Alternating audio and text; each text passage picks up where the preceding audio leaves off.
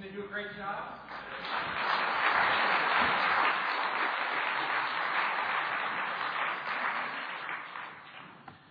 Again, Merry Christmas. I'd like to share with you a passage of Scripture that's going to be very, very familiar to you. It's Isaiah chapter 9, verses 6 and 7. And I'm calling tonight's message the wonderful name of Jesus. In Isaiah chapter 9, in verse 6, it says, For unto us a child is born, unto us a son is given, and the government will be upon his shoulder, and his name will be called Wonderful, Counselor, Mighty God, Everlasting Father, Prince of Peace. Of the increase of his government and peace, there will be no end upon the throne of David and over his kingdom to order it and establish it with judgment and justice from that time forward, even forever. The zeal of the Lord of hosts will perform this. The story of the birth of Jesus has been told in every generation, though the miracles surrounding his birth took place 2,000 years ago, it was even centuries before that in the making. As a matter of fact, in the very beginning, God gave promises that a man would come, a Messiah, the first Christmas was actually promised in the book of Genesis. Adam and Eve had sinned and they were driven from paradise. And the Lord God promised that the seed of Eve would crush the head of the serpent in Genesis chapter 3, verse 15. The child would be a descendant of first Abraham, and then Isaac, and then Jacob, and then Judah when Jacob blessed his children, he described Judah this way in Genesis chapter 49, verses 8 and 9. On his deathbed, Jacob told his son Judah, You are he whom your brothers shall praise. Your hand shall be on the neck of your enemies. Your father's children shall bow down to you. And then he says these words Judah is a lion's whelp from the prey, my son, you have gone up. He bows down. He lies down as a lion. And as a lion, who shall rouse him? The prophecy describes Judah in the place of prominence among his brethren and even among his descendants. The comparison that Jacob draws is to a young lion's club, uh, cub, not club, a young lion's cub. It grows on the prey that's been provided to him by his mother. And he grows in power and strength. And then Judah's prominence is compared to an old lion, mature, seasoned, gray. But when he crouches down, even to rest, he is so dangerous that none dare attack him.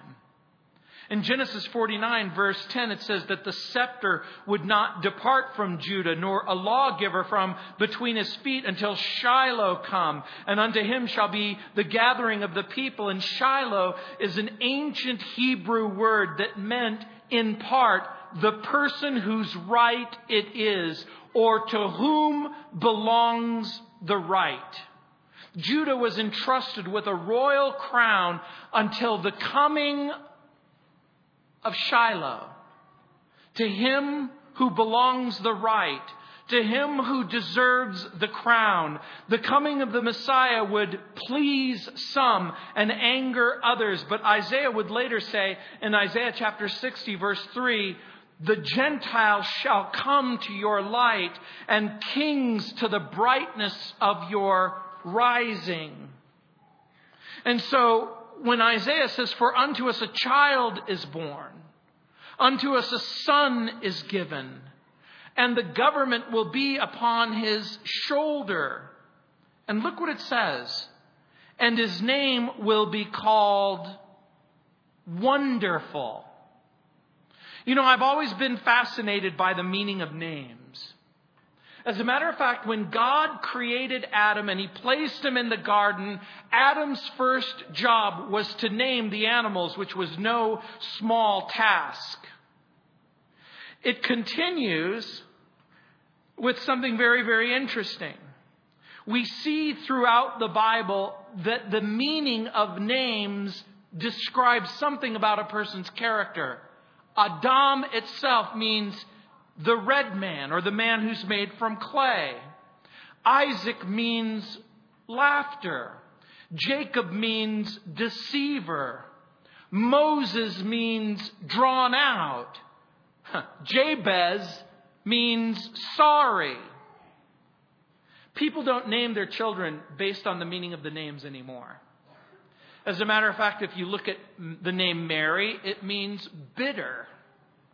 If you look at the name Gino, it means the cattle have all died. Some parents can be really cruel in the things that they name their children. We see in Isaiah's prediction the two natures of the Messiah the humanity of Jesus, a child is born. The deity of Jesus, a son is given. The prophet jumps from his humble birth to his glorious reign in a single sentence when he rules Jerusalem in perfect peace.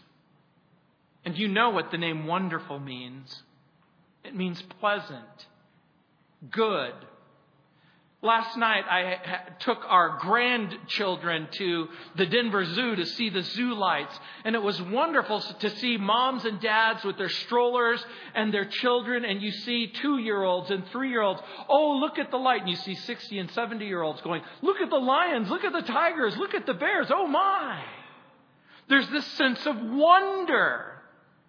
Years ago, when people still took trains, a man was overheard saying every few minutes, That's wonderful. That's beautiful. Did you see that? That's amazing. The passing scenery, the fields, the farms, the most ordinary images brought exclamations of joy and delight. And finally, one traveler, overcome by curiosity, asked him, How is it that the, while the rest of us are worn out on this monotonous trip, that you are having the time of your life. You keep saying wonderful. And he answered, Until a few days ago, I was a blind man. And a wonderful doctor, a great doctor, restored my sight. And what is ordinary to the rest of you is incredible to me. And I think that that's how it is sometimes at Christmas time. The ordinary the mundane. You've seen the lights and the Christmas trees and you've heard the stories, but somehow they've grown old and routine. Have the sights and sounds of Christmas blurred your vision or dulled your hearing? Has the life and the death and the resurrection of Jesus lost its wonder? In Matthew, Matthew's Gospel, chapter 1, verse 23, he quotes from this book of Isaiah, chapter 7, verse 14. He says, Behold, a virgin will be with child and will bear a son, and they will call his name Emmanuel, which is translated, God is with us. The angel of the Lord then instructed Joseph to take his wife Mary in verse 25. And it says, And he did not know her until she had brought forth her firstborn son, and they called his name Jesus. That's the Greek form of the Hebrew name, Yehoshua or Yeshua or Joshua. The meaning of the name is that it is Jehovah is salvation. In the New Testament, the people wondered at his gracious words in Luke chapter 4 verse 22. They wondered at his works of power in Matthew 15:31. They wondered when he healed the sick in Matthew chapter 9 verse 8. They wondered when he calmed the storm. They wondered at his miracles. Even today in our jaded culture, and deeply depressed society, you can hear music being played even on the secular station. CeeLo, I was driving today and he was singing, Mary, did you know that your baby boy would one day walk on water? In the song, he says, The blind will see, the lame will walk, the dead will live again. And I'm thinking, how many people listening right now have any clue to what he's saying? There's wonder in the name of Jesus. There's wonder in his birth. There's wonder in his life. There's wonder in his miracles. There's wonder in his transfiguration. There's wonder in his death. And there's wonder in his resurrection and his ascension into heaven. No wonder his name is called Wonderful. And in this very passage, look what it says. His name shall be called Wonderful, Counselor. There's not only wonder in his name, there is wisdom in his name. Look at that word, counselor. We know that Jesus is always available. We know that Jesus is willing to give us his undivided attention.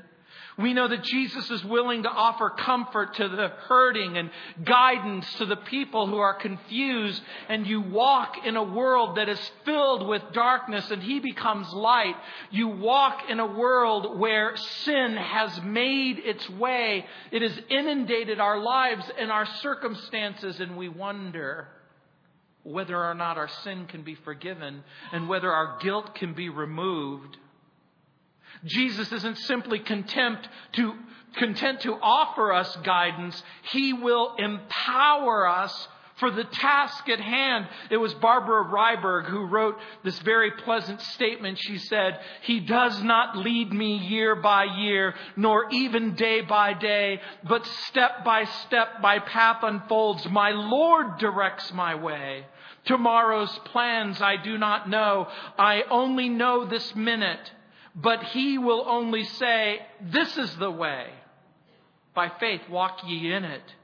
And I am glad that it is so today enough to bear. And when tomorrow comes, his grace shall far exceed its care.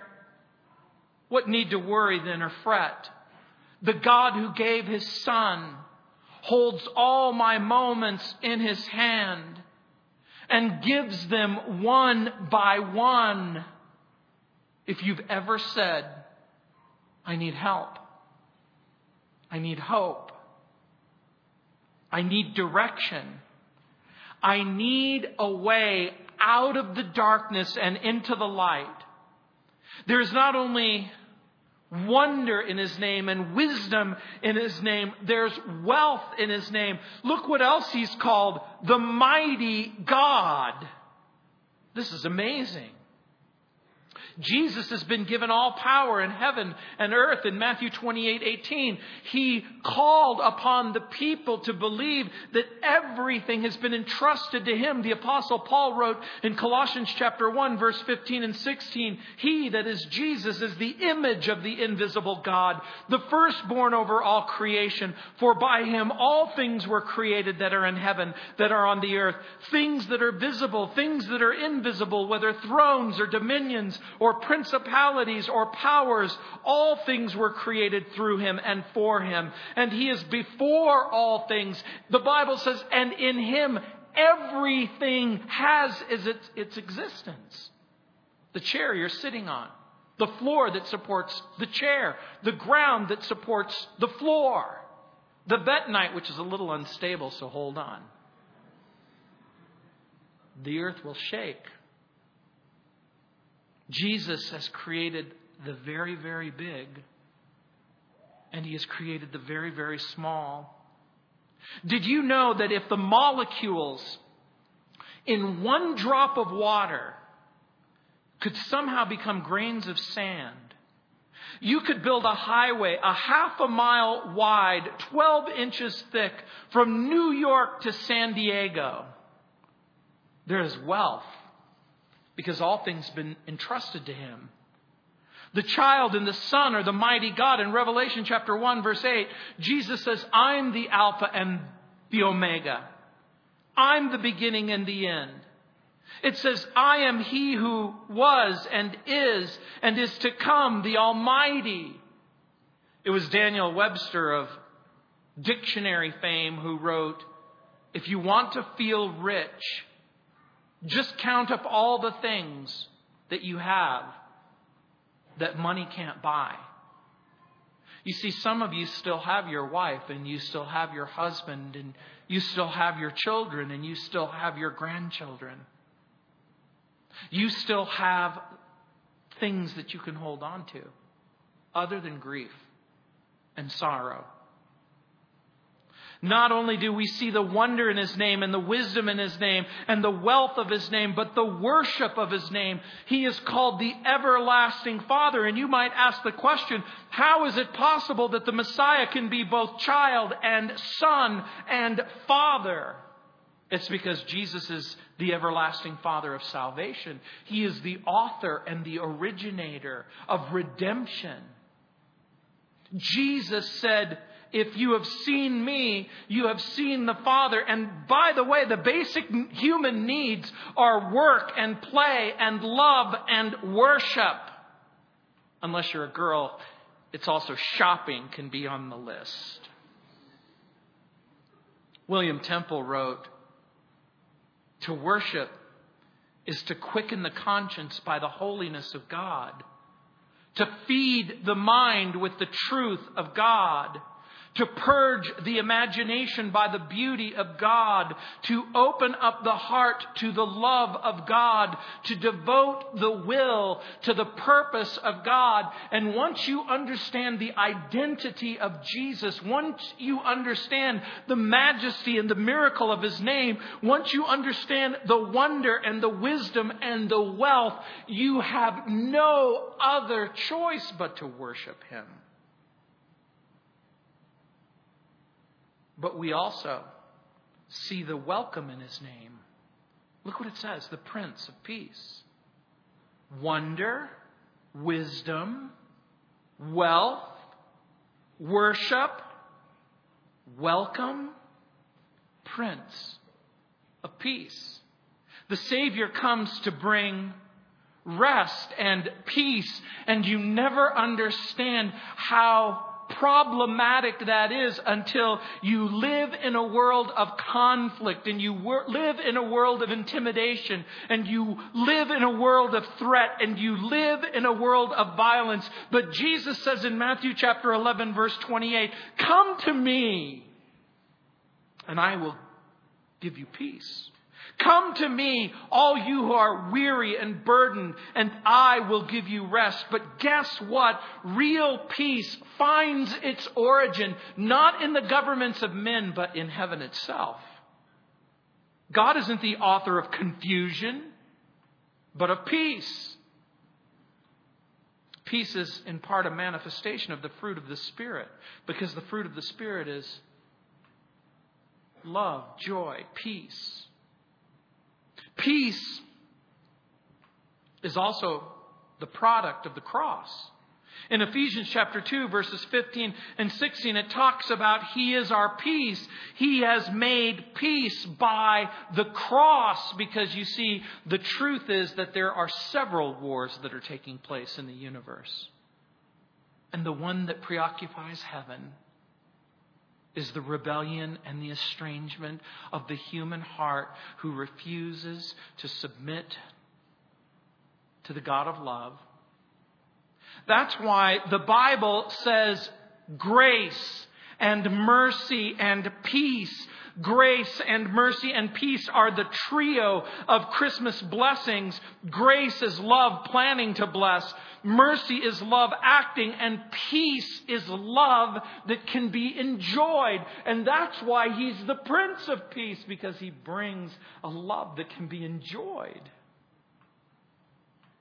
There was a widow who had rest in peace put on her husband's tombstone.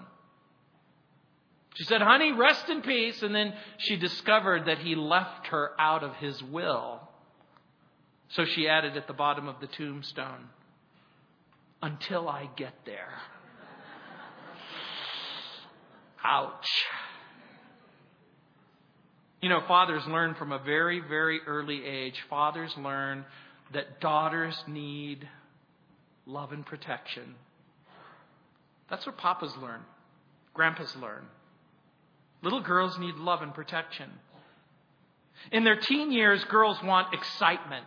In their 20s, they want romance. In 30s, they want appreciation. In 40s, they want sympathy. But in their 50s, they just want cash.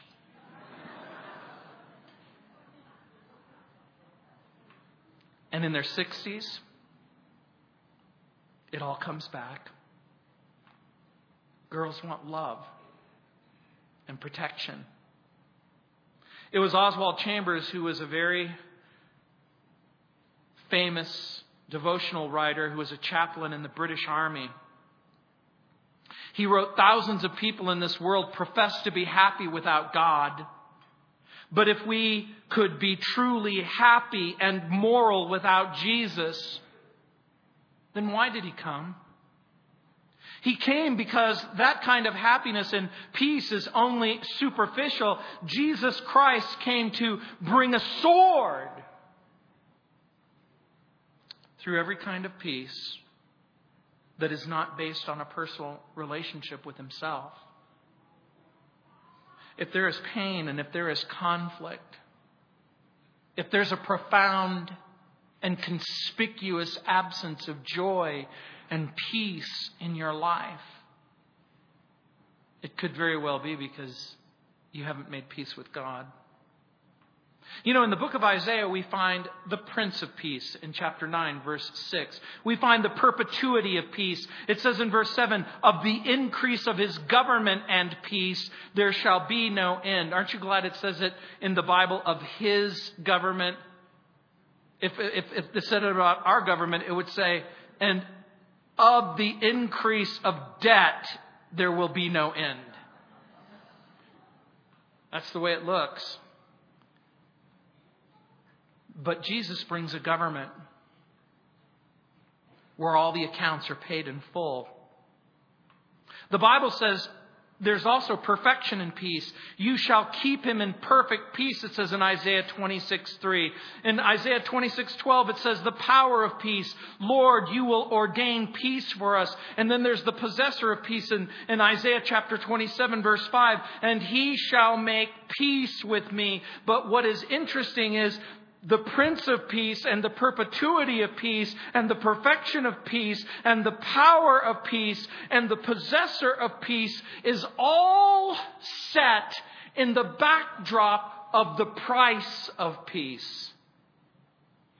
In Isaiah 54:13 it says, "The chastisement of our peace was upon him, and by his stripes we are healed. J.I. Packer, the famous theologian, wrote The Christmas message is that there's hope for a ruined humanity. There's hope of pardon and hope of peace with God and hope of glory because at the Father's will, Jesus Christ became poor and was born in a stable so that 30 years later, he might hang on a cross.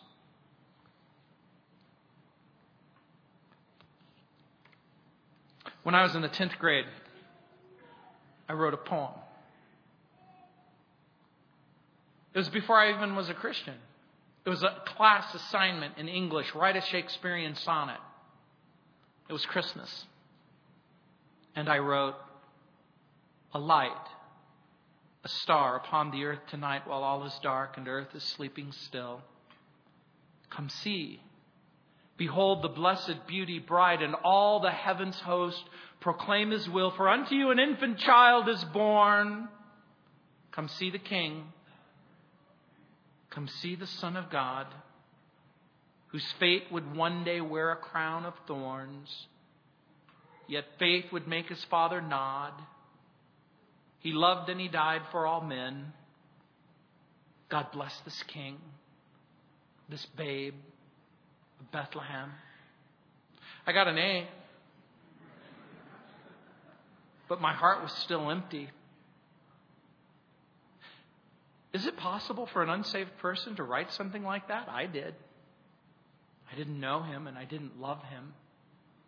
But God was preparing my heart to receive Him, to know Him.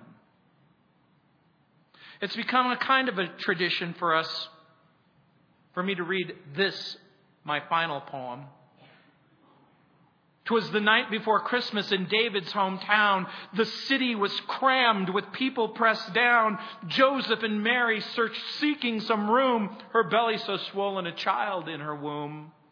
Pilgrims were piled on top of each other, flesh pressing flesh, children, fathers, and mothers. With patience and prayer, the couple conceded personal privacy is desperately needed. The innkeeper sighed and said, We're unable to provide a shelter, just this simple stable, and surrounded by cattle and goats and a manger. Things continued to worsen and soon got stranger when all of a sudden contractions they came, muscles contorted and twisted in pain. Both mother and father were weeping and crying the pain and the horror. She felt she was dying. But she pushed and she pushed. And the baby did come. A beautiful baby. A beautiful son. And she wrapped her new baby in swaddling clothes and remembered the name that the angel had chose. His name will be Jesus, the Savior of all, Emmanuel, Rock, Redeemer, Recall. And voices were heard from angels on high, proclaiming God's word from Bethlehem's sky. And the angels appeared to the shepherds by night attending their flocks, beheld the great sight. Glory to God and goodwill toward all men, a Savior, Redeemer, deliver from sin, and the child who was dressed in the swaddling clothes. He listened and listened to the praise and the prose from the cries of his mother and the songs that were sung, glimpsed into the future, a cross where he hung and the prophets and poets and pundits and people all crammed into churches with pews and their steeples would listen to preachers and point to their stories about saving grace and all of God's glories. But who would have guessed on the night before Christmas that most of the world would have certainly missed us? Because Jesus, oh Jesus, is nowhere in sight as the day in the darkness slips into the night. On the night before Christmas, in a freshly swept stable, the blood and the sweat and the cries, if we're able, we miss the whole point of what we've done and the need for a Savior and the need for a Son. Perhaps on this Christmas we'll remember what's real. We'll remember the purpose. We'll remember the deal of why Jesus came to an earth such as ours to deliver our souls in this fateful hour. And so, when your Christmas comes with great cheer, remember your soul. Remember, my dear. Remember the Savior who came in the night. And remember your sin as it slips out of sight. And Merry Christmas to all. And to all, a good night. Let's pray. Heavenly Father, when we think about the wonder and we think about the wisdom and we think about the wealth, all we can do is worship. Lord, when we seriously consider that a real Jesus came into a real world, that the possibility of joy, the possibility of peace, the possibility of hope, and the possibility of forgiveness became real. And so, Heavenly Father, I pray even now that by your Holy Spirit, you will speak to that dark heart, Lord, that you would fill it with light. To the person who is empty in their heart, Lord, I pray that you would fill their heart with a sense of your presence and your love. And for the person who needs a counselor and they have a guilty heart, Lord, I pray that Jesus would extend forgiveness, redemption, and hope. And Heavenly Father, we pray, we pray, we pray that on this, the night before Christmas, that, Lord, we would remember what it means to know you and to love you. And that, Lord, we would extend that joy and extend that love to our family, to our friends. In Jesus' name. Amen. Let's stand. We're going to sing Silent Night. I hope that the Ushers have given you candles. If you have an iPhone, there's an app for that.